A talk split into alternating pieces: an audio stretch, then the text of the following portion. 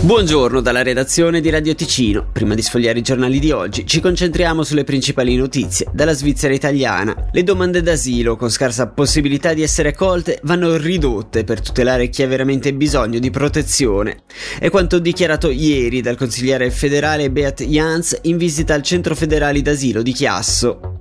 Proposte anche misure che riguardano l'integrazione con lavori socialmente utili e a livello scolastico. Su questo secondo incontro in pochi mesi per affrontare la questione sentiamo il sindaco di Chiasso, Bruno Arrigoni. Non è mai capitato che due consiglieri federali venissero così poco tempo. Vuol dire che loro sono coscienti di queste problematiche che non ci sono solo da noi, ma è stato citato per esempio anche Boudry nella Svizzera francese e quindi sono dei segnali positivi che vanno nella direzione che noi vorremmo, rafforzare la sicurezza, di rafforzare soprattutto quelle misure per tenere diciamo un quieto vivere nella regione stazione. Attualmente col fatto che abbiamo chiuso il PAF, quel centro in stazione che occupava circa 250 persone, la situazione nel comune è migliorata. Bisognerà poi vedere nei mesi estivi come sarà la situazione.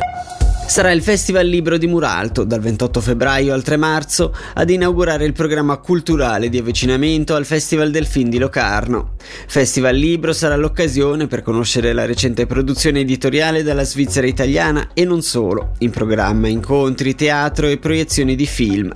In virtù proprio della stretta collaborazione tra Festival del Film e Festival Libro, abbiamo chiesto al presidente di quest'ultimo, Stefano Gilardi, se l'avvicinamento alla presidenza della Kermesse cinematografica abbia cambiato i rapporti tra i due eventi. No, per il momento direi che non c'è cambiamento, è buon segno questo, eh? buon segno, c'è questa interattività tra il Film Festival e il nostro Festival Libro, proseguono le collaborazioni proficue e questo a dimostrazione che malgrado la nuova scelta eh, strategica operata con la scelta di una presidente di grido internazionale, il Festival Film rimane popolare, ancorato al territorio. Ok, il Ginevra Servette si è laureato campione d'Europa.